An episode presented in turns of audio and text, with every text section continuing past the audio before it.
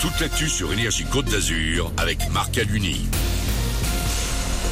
Bonjour à tous. Les palmiers encore sous le soleil en ce lundi sur le département des Alpes-Maritimes. Aujourd'hui encore, il va faire très beau avec de belles périodes ensoleillées toute la journée sur le littoral. Quelques nuages, voire quelques orages sur les plus hauts reliefs en soirée. Les températures affichent déjà de 25 à 28 degrés ce matin.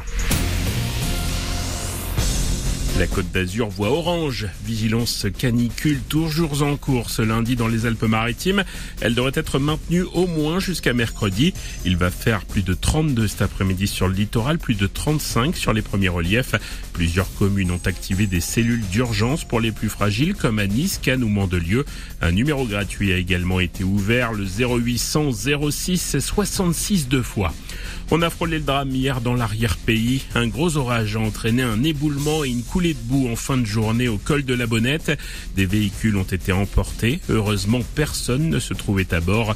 Les opérations de recherche des pompiers se sont poursuivies jusqu'à 23 heures. Aucune victime n'a été retrouvée. Ce matin, le hameau du Prat est isolé du monde. Les accès aux habitations sont coupés après la chute de rochers. La route devrait être dégagée dans la journée. Une fumée noire et une épaisse euh, couleur ocre dans, les, dans la Gironde. Les environs de Bordeaux sont touchés par deux gigantesques feux de forêt depuis une semaine. Celui de la dune du Pilat s'est renforcé ce week-end. Sur place, 16 000 vacanciers ont été évacués en quelques jours. Des renforts humains et matériels sont attendus ce lundi avec 200 pompiers, 3 avions et une dizaine de camions. En foot, l'équipe de France terminera sa phase de poule ce soir l'Euro en Angleterre. Euh, match face à l'Islande à 21h. Les Bleus sont déjà qualifiés. 10 millions de personnes ont déjà vu le spectacle dans le monde. La troupe du Cirque du Soleil débarque à Nice cette semaine. Elle viendra présenter Corteo au Nicaïa de jeudi à dimanche. Vous retrouverez plus d'une cinquantaine d'artistes sur scène. Parmi eux, Stéphanie Ortega.